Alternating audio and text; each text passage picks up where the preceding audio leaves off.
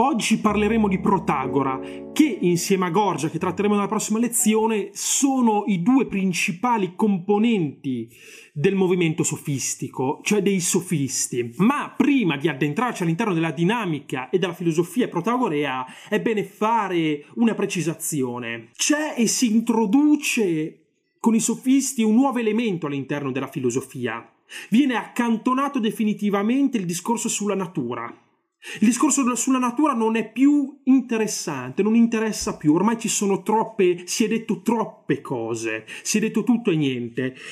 Per chi non avesse mh, seguito le lezioni precedenti, facciamo una piccola ricapitolazione. Fino ad oggi abbiamo studiato filosofi, Parmenide, Democrito, Talete, che hanno cercato nella filosofia di dare la risposta al problema della nascita del cosmo de- o della natura e quindi cercavano un principio da cui tutto scaturisse.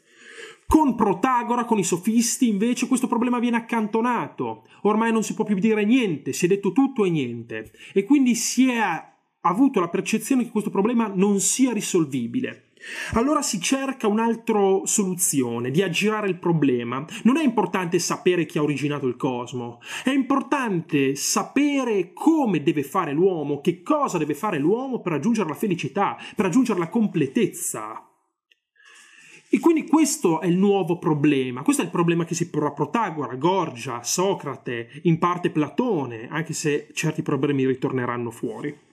E quindi nasce il problema morale, il, il, problema della filosofia morale, il problema delle convinzioni morali, che sono le leggi che noi rispettiamo perché ci sono imposte dalla società, le eh, condotte morali, le leggi dettate dalla condotta morale, che invece sono quelle leggi che noi abbiamo in quanto animali, e quindi il problema morale. Infatti il sofista è una figura particolare che si delinea in maniera molto precisa e che è molto scomoda perché tratta e mette in discussione i dettami della città, che fino ad allora la morale, anche se non era, diciamo, tema specifico dei filosofi, c'era era stata costruita dai poeti, da Omero, da Esiodo. E Omero esaltava la figura dell'uomo pio che ubbidisce agli dei, l'uomo eroe che combatte, soldato. Esiodo invece esaltava la vita nei campi, la vita bucolica, la vita legata alla natura. I sofisti rivedono questi paradigmi.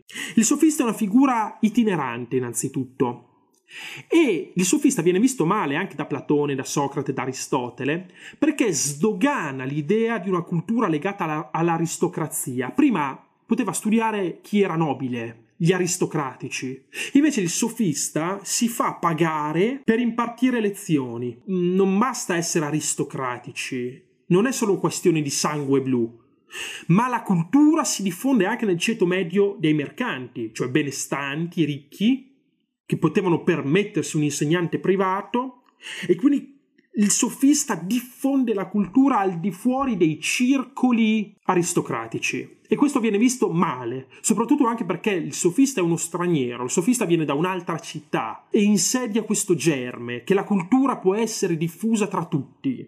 E infatti l'accusa che viene rivolta ai sofisti, come dirà Senofonte, lo storico, dirà i sofisti sono le prostitute della cultura cioè coloro che si fanno pagare per impartire un insegnamento. Oggi ovviamente non vedremo nulla di strano in questo, ma una volta proprio c'era l'idea che la cultura fosse qualcosa di totalmente disinteressato. E così veniamo a Protagora. Protagora è il primo grande sofista insieme a Gorgia e la sua filosofia può essere riassunta in una massima. L'uomo è misura di tutte le cose. Come dice Reale, bene, questa è la magna carta del relativismo occidentale. Come abbiamo visto prima, l'uomo non è più in grado di sapere cos'è la verità, di scoprire Dio, di scoprire il divino, di scoprire il principio di tutto. La verità è qualcosa che ci sfugge. Ogni uomo ha la sua verità, in base alle sue esperienze, in base a quello che ha vissuto e categorizza il mondo in base alla sua vita. Quindi ogni uomo ha la sua verità e questo non può essere toccato. E così inizia a nascere l'idea che l'uomo non deve ricercare la verità per se stessa, che è irraggiungibile, ma coi sofisti inizia a nascere l'idea che l'uomo deve raggiungere e deve cercare di raggiungere ciò che è più utile per la sua felicità, ciò che lo farà vivere bene, secondo dei principi retti, di rettitudine E quindi è questo che deve raggiungere l'uomo, il suo utile, ciò che lo farà essere felice. La verità per se stessa è irraggiungibile, perché la verità si plasma una verità nuova per ogni uomo. E così inizia a nascere l'antilogia, le forme di retorica che poi vedremo con Gorgia, cioè l'idea che eh, si possa sempre avere ragione, ma basta saper utilizzare le parole. La verità non è mh, di chi la possiede, la verità non è un oggetto da possedere, ma la verità va costruita attraverso il discorso, attraverso il saper parlare bene, attraverso l'abilità di convincere il proprio avversario delle proprie opinioni, delle proprie credenze. E questo è un po' ciò che svolgerà Protagora. Quindi, se avete dei dubbi, alcuni temi sono approfonditi nel PDF, scrivetemi nei commenti ciò che non capite e questa è la logica con cui si costruisce, potremmo dire, eh, la sofistica. Analizzeremo anche Gorgia nella prossima lezione, intanto questi brevi accenni su Protagora che cercano di illuminare. Quindi la sofistica come movimento che mette al centro della filosofia non il mondo, non un Dio, non un principio, ma l'uomo. L'uomo nella sua felicità. Come fa l'uomo ad essere felice. E questo è ciò che affronteremo anche nelle prossime lezioni. Grazie mille.